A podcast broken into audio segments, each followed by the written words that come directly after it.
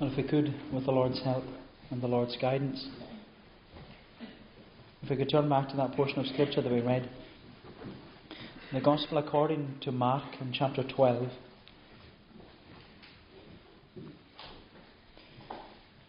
Mark chapter 12, and if we take as our text, we're going to look at the whole passage, but uh, if we look at the words of verse 34.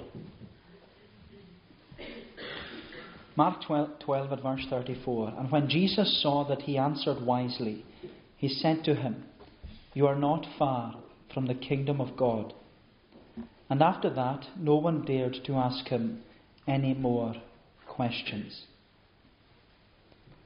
You are not far from the kingdom of God. And after that, no one dared to ask him any more questions.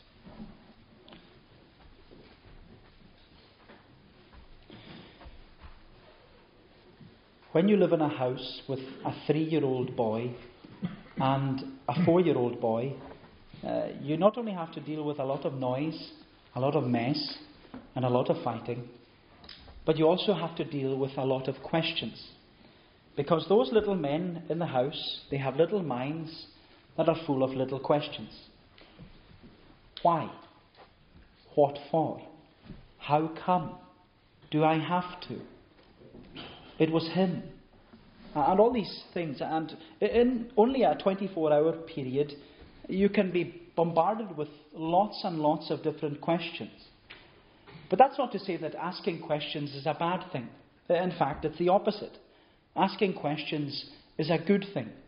Because it's the only way, just like these little men in our house, it's the only way that we'll learn and grow and increase in our knowledge. And so it's good to ask questions. Because life, life raises a lot of questions. And it's good to ask questions about life. It's good to ask the big questions of life. And I'm quite sure that we've all asked the big questions of life at some point in our life. Whether it's why are we here? What's it all about? Is God real? Which religion is right? Is what I'm doing right? We've asked the big questions because life and the things which take place in our lives, they raise a lot of questions. And sometimes it's these questions which maybe hold us back from committing our life to following Jesus Christ. But I just want to say, and I'll say it one more time and then I'll leave it for till the end of the year. If you have questions, if you have big questions about life, Christianity, Christians, or God, whatever it is, then come along to the Christianity Explored Bible study. Come along. It's informal, it's warm, hopefully, and friendly, but it gives the opportunity to ask questions. To ask questions or just to sit and listen. Because it's good to ask questions. But it's only good to ask questions for all the right reasons. It's not so good to ask questions for the wrong reasons. And that's what we see in this section of Mark's Gospel. We see that there were three different groups of people coming to Jesus to ask him lots and lots of questions. Because the Pharisees and the Herodians came to ask Jesus questions, and then the Sadducees came to ask Jesus questions, and then a scribe came to ask Jesus questions.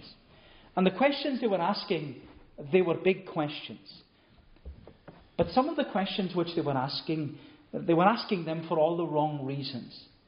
In fact, the reason the Pharisees and the Herodians and the Sadducees and the scribes, the reason they were coming to Jesus to ask all these questions was because they had been sent to do it. They had been sent to ask Jesus all these questions. They had been sent by the chief priests, the scribes, and the elders. Because the chief priests, the scribes, and the elders, they were desperate to trip Jesus up so that they could arrest him, put him on trial, and have him executed. And this was all because they believed that Jesus was undermining God's authority. And, of course, in one sense, in their mind, they, were, they thought that Jesus was undermining their authority. But when Jesus addressed the chief priests, the scribes, and the elders, he did so by telling them a parable, the parable of the, the wicked tenants. And that parable, it's recorded for us at the beginning of chapter 12. And Jesus told this parable to them because he knew that the desire of the chief priests and the scribes and the elders, he knew that their desire was to get rid of him. Jesus knew the hatred that was in their heart and that they were planning on putting him to death. But what's interesting is that the chief priests, the scribes, and the elders, they knew that Jesus was speaking to them. And he was speaking the parable against them. That's what we're told in verse 12. They were, and they were seeking to arrest him, that's the chief priests, the scribes, and the elders, but feared the people, for they perceived that he, that is Jesus, told the parable against them. So they left him and went away. They left Jesus and went away. But instead of coming back to Jesus, they sent others on their behalf to question Jesus. And I'd like us to consider the questions that these three other groups put to Jesus. That's what I'd like us to do this morning. And I'd like us to describe these groups using three words hypocrisy, hypothetical, and hopeful. Hypocrisy, hypothetical, and hopeful. So we look firstly at group one. Group one that came to Jesus called hypocrisy. Look at verse 13. And they sent to him some of the Pharisees and some of the Herodians to trap him in his talk. And they came and said to him, Teacher, we know that you are true and do not care about anyone's opinion, for you are not swayed by appearances, but truly teach the way of God. Is it lawful to pay taxes to Caesar or not? Should we pay them or should we not?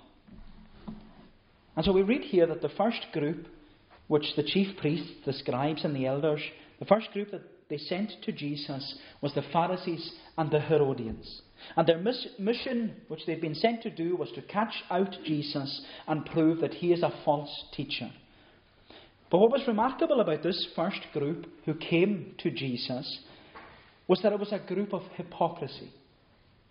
Not only because of what they said to Jesus, but also because of what they actually believed. Because when it came to the Pharisees and the Herodians, uh, you had two groups who were on opposite ends of the religious spectrum. Because the Pharisees, well, they were deeply religious and they were obsessed with all the outward forms of religion. They loved pomp and ceremony and all the outward appearances before man. But the Herodians, well, they didn't care about religion. They didn't care about pomp or ceremony. They were only interested in, in politics. They were actually Israel's politicians.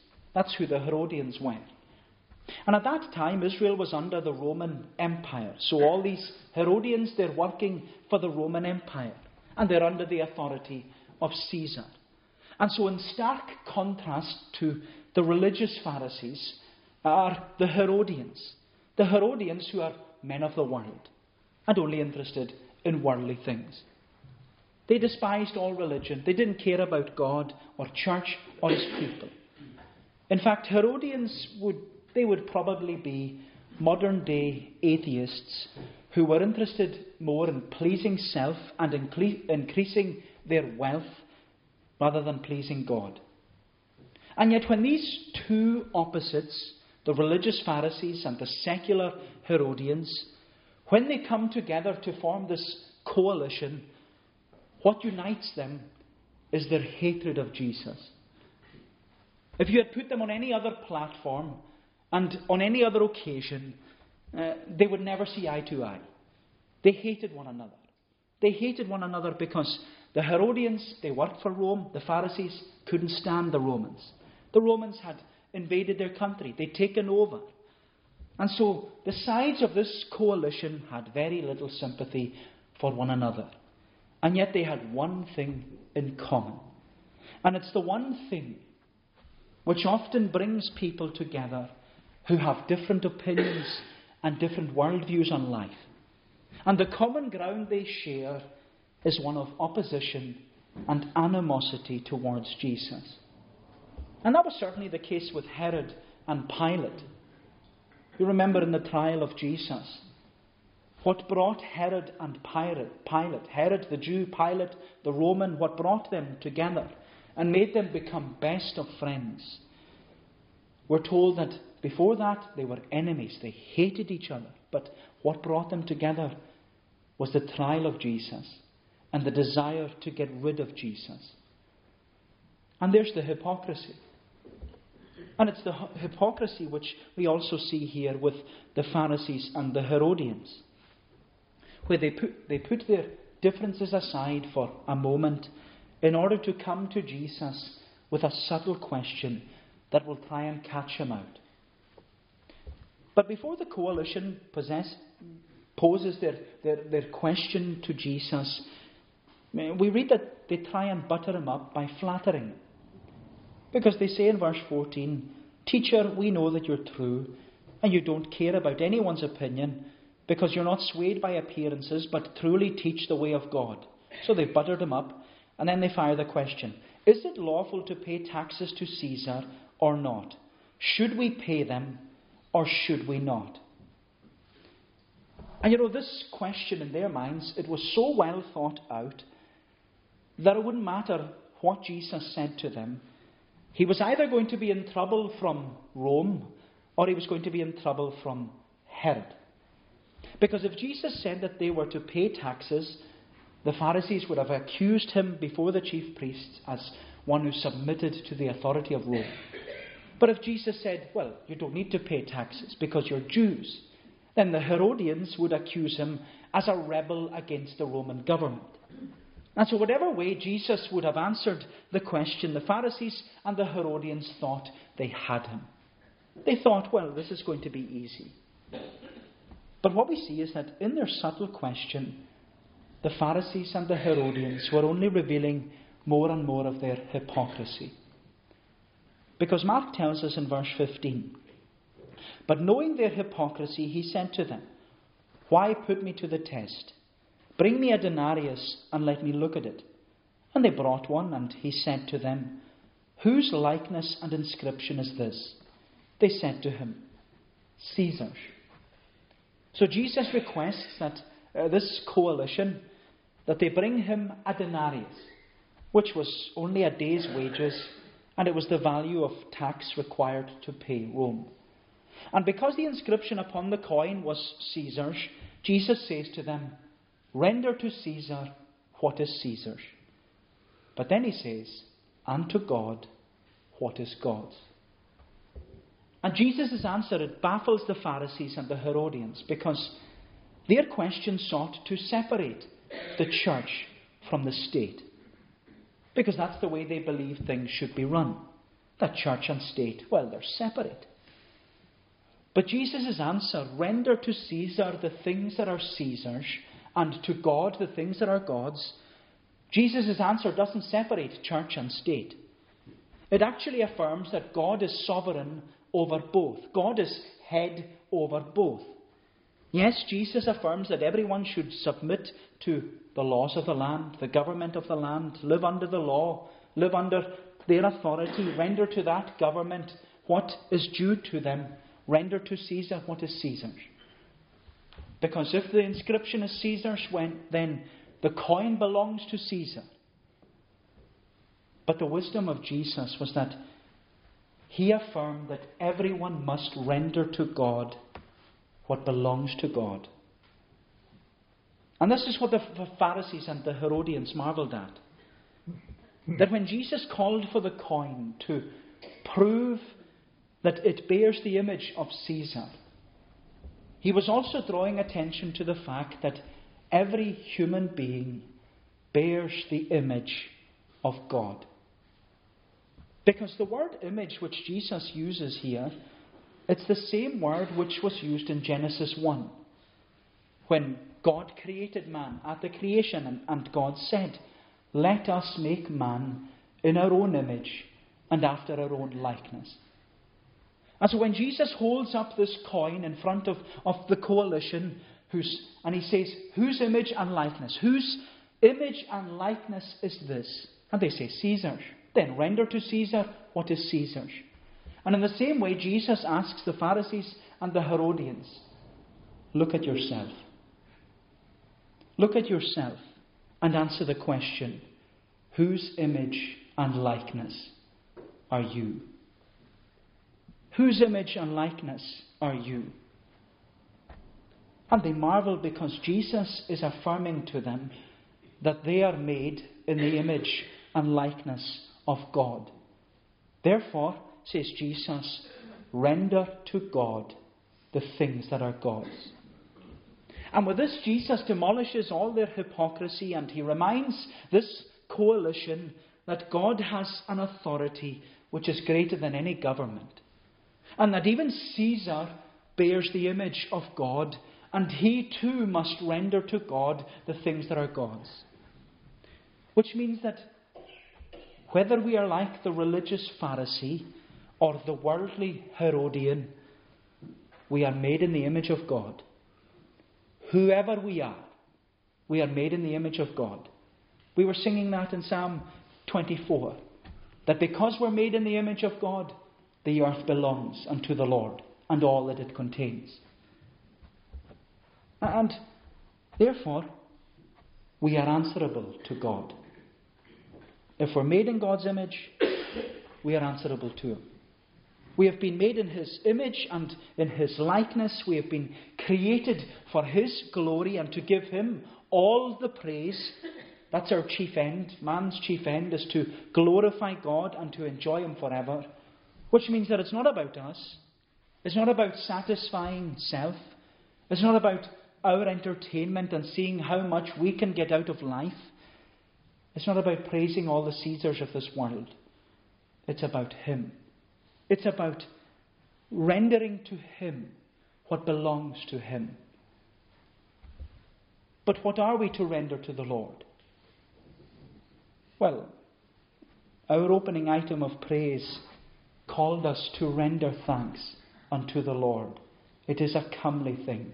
Unto thy name, O thou most high, due praise aloud to sing. We are to render to the Lord all the praise and all the glory for his great gift to us in the person of Jesus Christ. And we are to surrender to the Lord our pride, our self righteousness, our will. We're to surrender our heart to the Lord and commit our life to following Him. Render to God the things that are God's.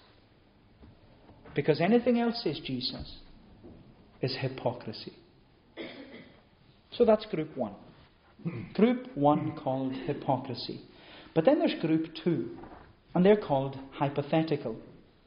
Group two, hypothetical. Look at verse 18. And Sadducees came to him who say there is no resurrection. And they asked him a question, saying, Teacher, Moses wrote for us that if a man's brother dies and leaves a wife but leaves no child, the man must take the widow and raise up offspring for his brother. And so the second group to be sent by the chief priests and the scribes and the elders, the second group to be sent was called the Sadducees. And as Mark has highlighted, the Sadducees were defined by what they didn't believe.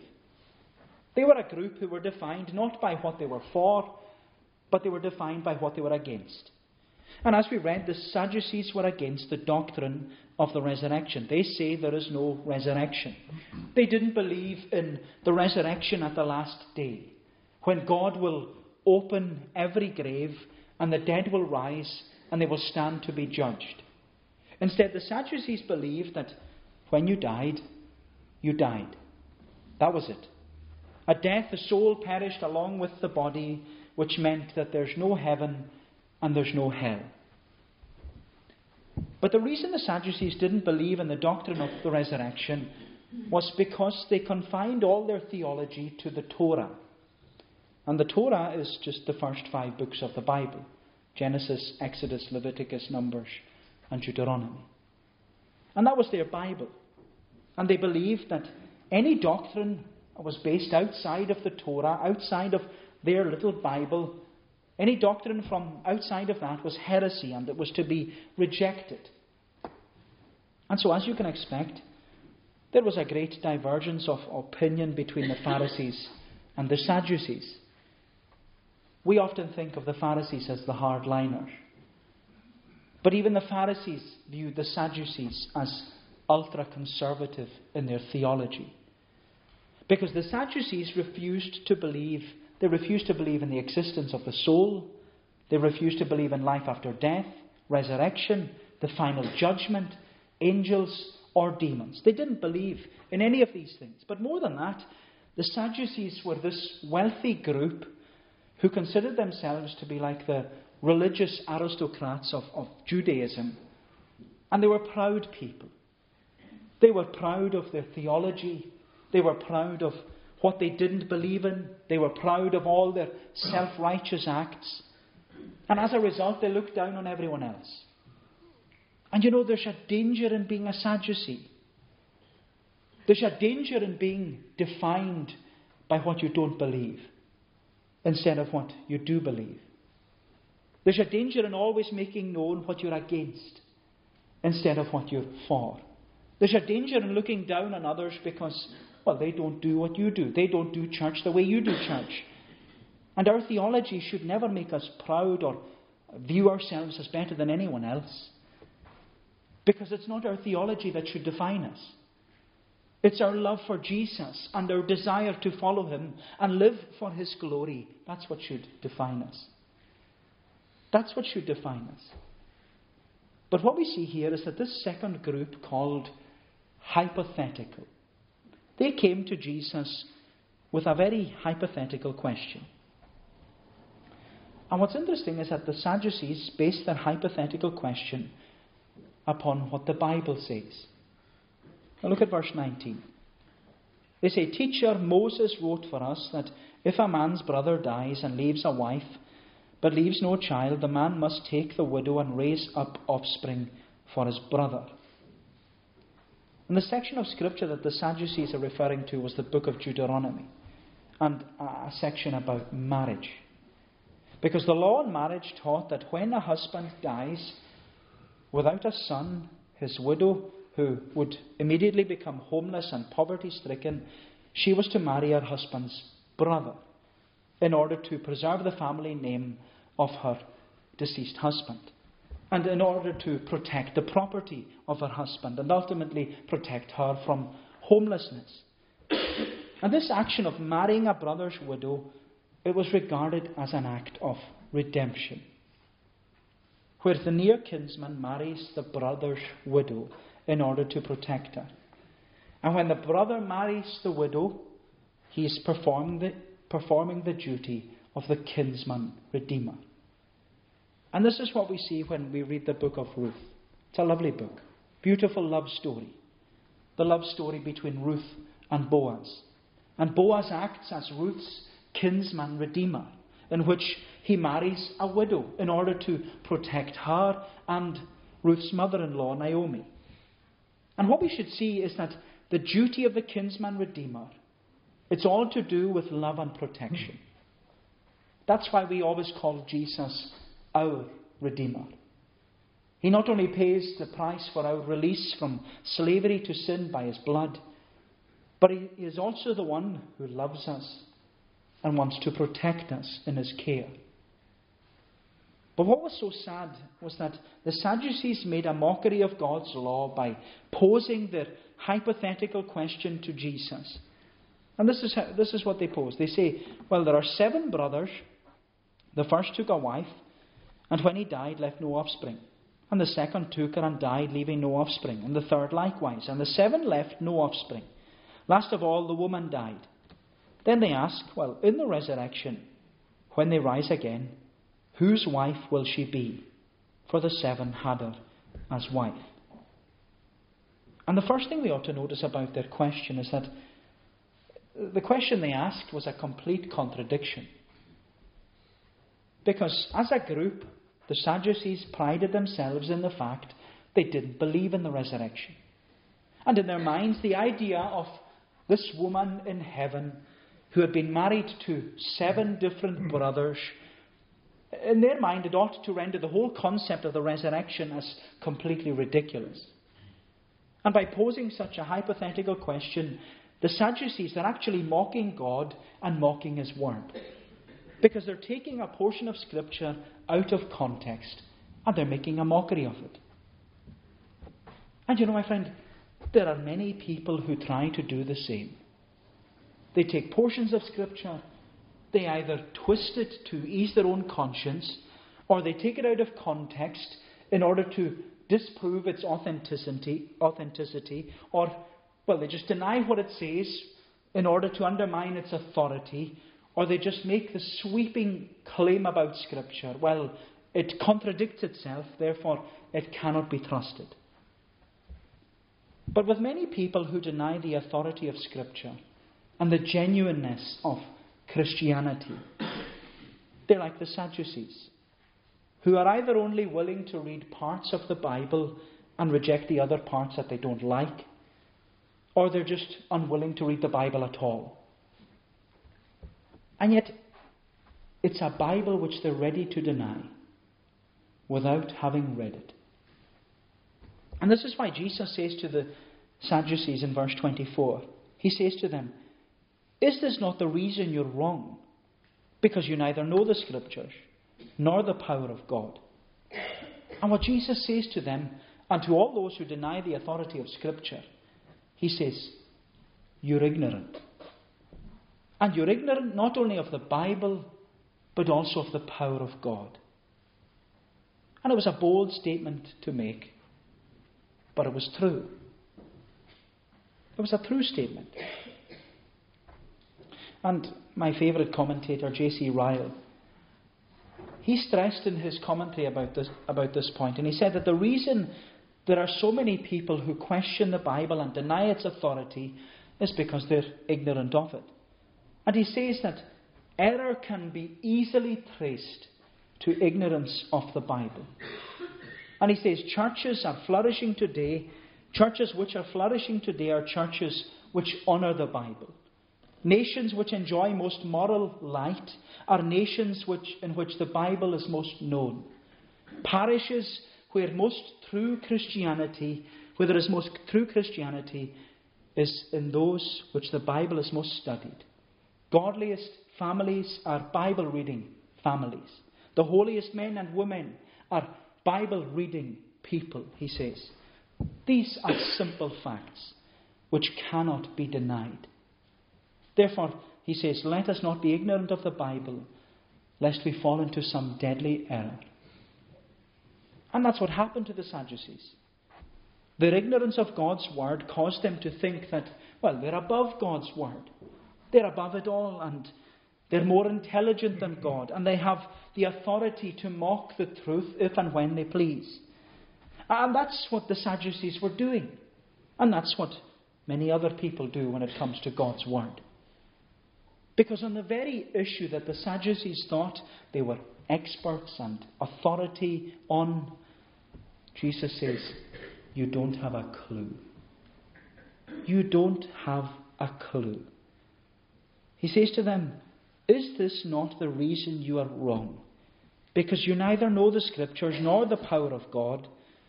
When they rise from the dead, they neither marry oh, nor are given in marriage, but are like angels in heaven. And as for the, as for the dead being raised, have you not read in the book of Moses in the passage about the bush? How God spoke to him, saying, I am the God of Abraham, and the God of Isaac, and the God of Jacob. He's not the God of the dead, but of the living. You're quite wrong.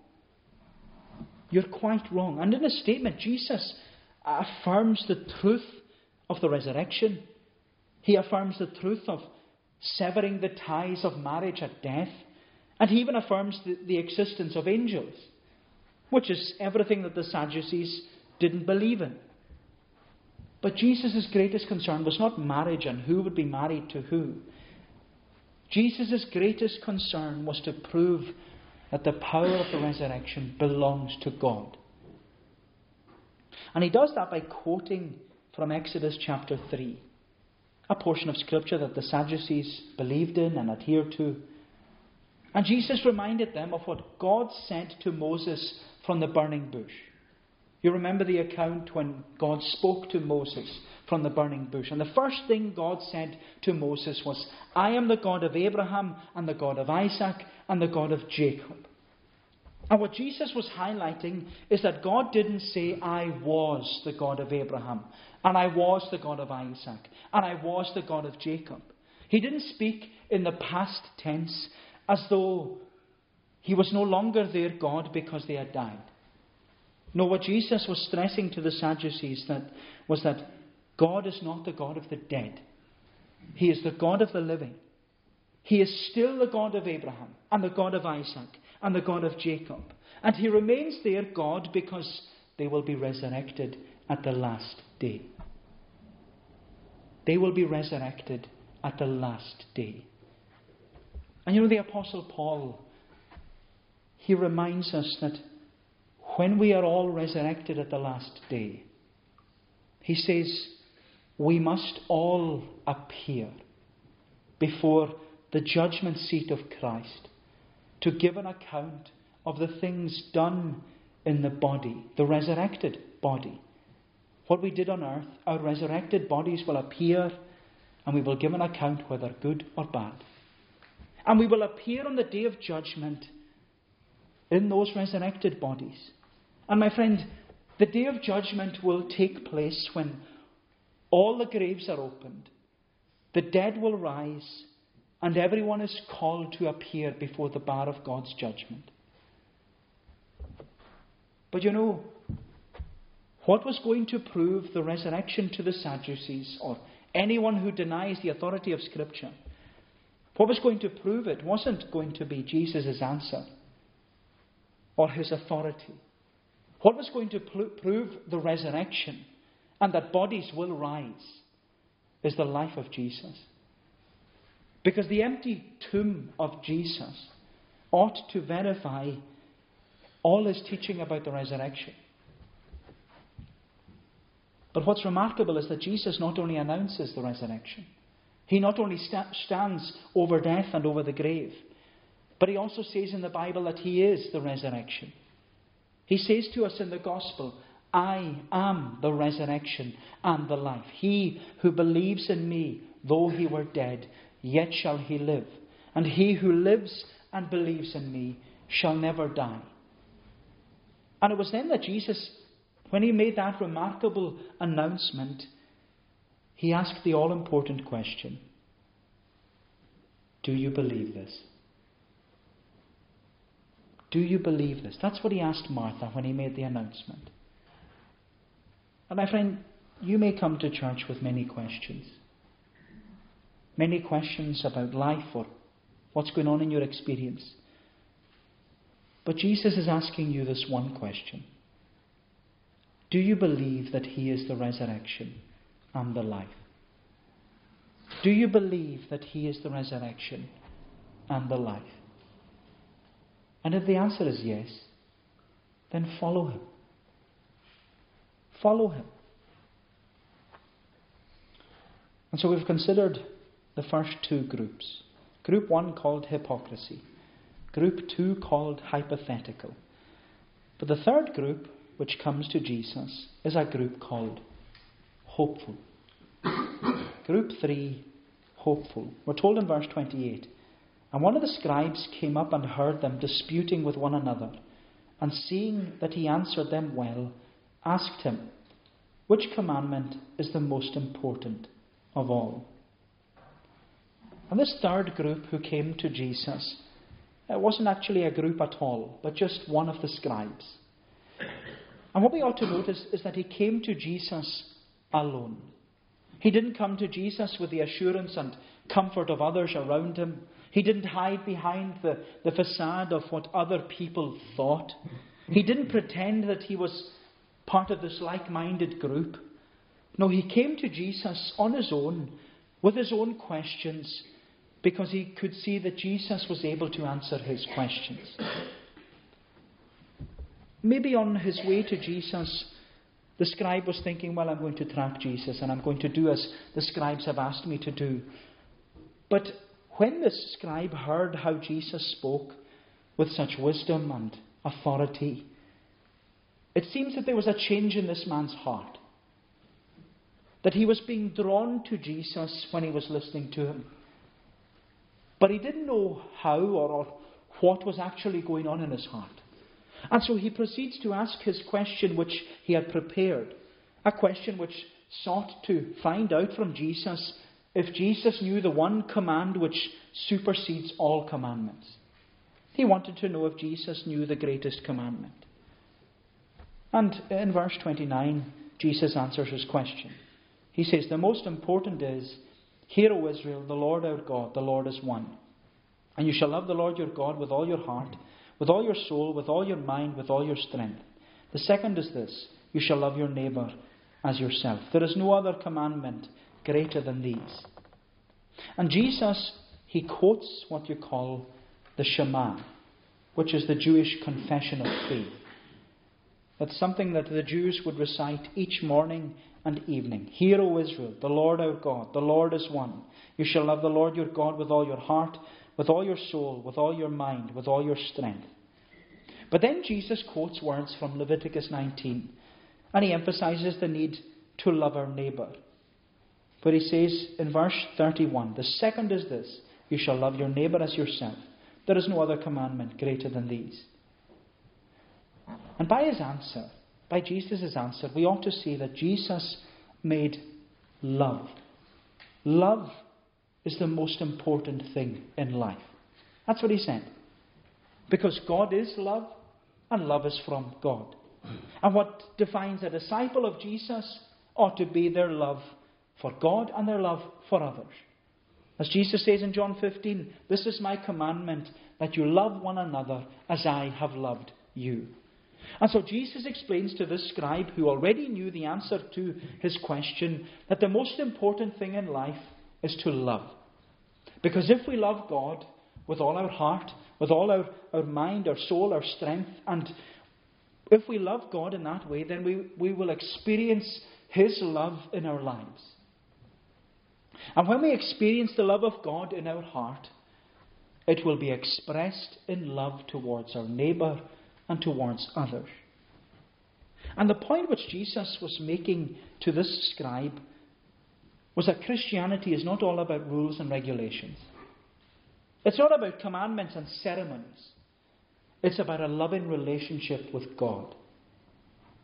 A loving relationship with God which enables us to have a loving relationship with others. And that's what Christianity and being a Christian is all about. It's not about a harsh God who, who slavishly presses upon us all these rules and regulations and weighs us down with a burden that we cannot bear, that if we so much as step out of line, he'll condemn us to hell for all of eternity. That's not the God of the Bible. No, the God of the Bible, he's described to us, as Jesus says, as our heavenly Father. A loving Father who is gracious and merciful. And that he was so loving that he was willing to deal with our sin by lovingly providing his own Son, Jesus Christ. A Son who was willing and loving to take our sin, to bear our sin, to die our death, to experience our hell, so that we could be a child of the Heavenly Father. And you know, Paul put it so beautifully about what Jesus did for us. He loved us and he gave himself for us. Therefore, Christianity is not about rules and regulations. It's about a loving relationship with God through Jesus Christ. It's about having God as our heavenly Father. And because we love Him, we live in obedience to Him. Not because we're terrified of, of the judgment and the judgment day, but because of out of love, we want to obey Him. A, a Christianity is about a loving relationship with God, which enables us to have a loving relationship with others. And I believe that it was this emphasis upon God's love and God's forgiveness that drew this scribe closer and closer to the Lord. Because as the narrative unfolds, the question of this scribe, it's not like the other questions. It's not a question full of hypocrisy like the first group. It's not a question that was hypothetical like the second group. But it was a hopeful question. A hopeful question was, which was being asked in all sincerity and in search of a genuine answer. The scribe wants to know more. And when he hears Jesus' answer, the scribe can't say anything but agree with what Jesus has said. The others, the hypocrites and, and those who, who asked the hypothetical question, they, they didn't comment on Jesus' answer. They either ignored him or just walked away. But this man, he agrees with everything Jesus said. And by, by agreeing with Jesus, he was separating himself from all the other groups. But when you read these verses, when you read about this man, you can almost see that he wanted to ask more questions. He wanted to learn more from Jesus. But he couldn't bring himself to do it. He had an interest in Jesus and a desire to hear more of what Jesus had to say to him. He had an interest in the gospel. He had an interest in the things of Christianity. But he couldn't bring himself to do anything about it. He wanted more, and he had a desire for more, but he wasn't sure what to do next. But you know, this is what I love about the last verse here, in verse 34. Jesus, who knew his heart, gave to this hopeful man the greatest words of encouragement. You are not far from the kingdom of God. You are not far from the kingdom of God. And what Jesus was saying to him was your desire to learn, your desire to ask questions, your desire to hear my word, it's a good thing. It's a good thing. And your desire for the things of God, it has left you not far from the kingdom of God. And you know, I look at some of you. I look at some of you. I see you all the time. And all I can see is this man. You are this man. You're so like him. You have an interest in Jesus. You have a desire to hear more, a desire to ask questions. You're interested in the gospel. You're interested in the things of Christianity, the things of Christ. You want to have what other Christians have in their life. You have a desire to, to be in church. But like this man, you can't bring yourself to do anything about it.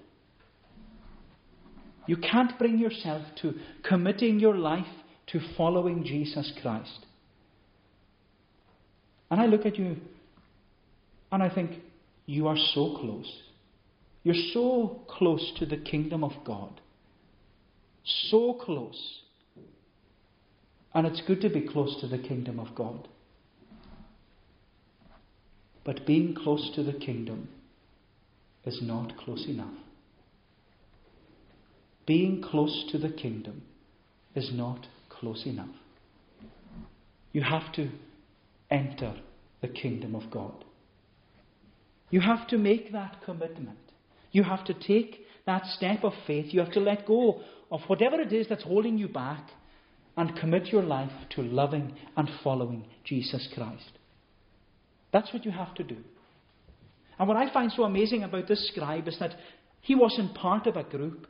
He wasn't part of the group called hypocrisy. He wasn't part of the group called hypothetical. But on his own, on his own, in his own person, with his own personal questions for Jesus, he was part of the group called hopeful. Hopeful. He was hopeful to enter the kingdom of God. My friend, which, part, which group are you part of? Which group are you part of? The group called hypocrisy, the group called hypothetical, or the group called hopeful? I hope you're part of the group called hopeful. And if you are, Jesus is saying to you today, you are not far from the kingdom of God. You are not far from the kingdom of God. But being close to the kingdom is not close enough. Because you must enter the kingdom of God. You must enter the kingdom of God. Jesus said, Except a man be born again, he cannot enter the kingdom of God. So the only way to enter the kingdom of God is by committing your life to following Jesus Christ. May the Lord bless these thoughts to us. Let us pray. O Lord, our gracious God, that we would see how close the kingdom is to us, that we could almost touch it ourselves. Help us, we pray Thee, to make that last step, to enter the kingdom of God, that we might be, as the psalmist described those of old, that they shall be brought with gladness great and mirth on every side into the palace of the King, and there they shall abide. That we, O Lord, would enter, enter with that great joy, knowing that in the kingdom there is the hope of eternal life, there is true bliss, there is forgiveness of sin, and there is Jesus Christ. O Lord, bless us, we pray. Bless thy truth to our, our hearts, Lord. We we ask that thou wouldst keep us. Bless this day to us, a day that is set aside for us to worship and to enjoy thee. Go before us, we ask. Take us to our homes in safety, for Jesus' sake. Amen.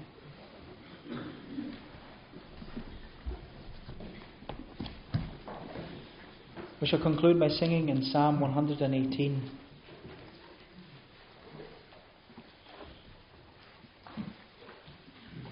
Psalm 118, the Scottish Psalter, page 399.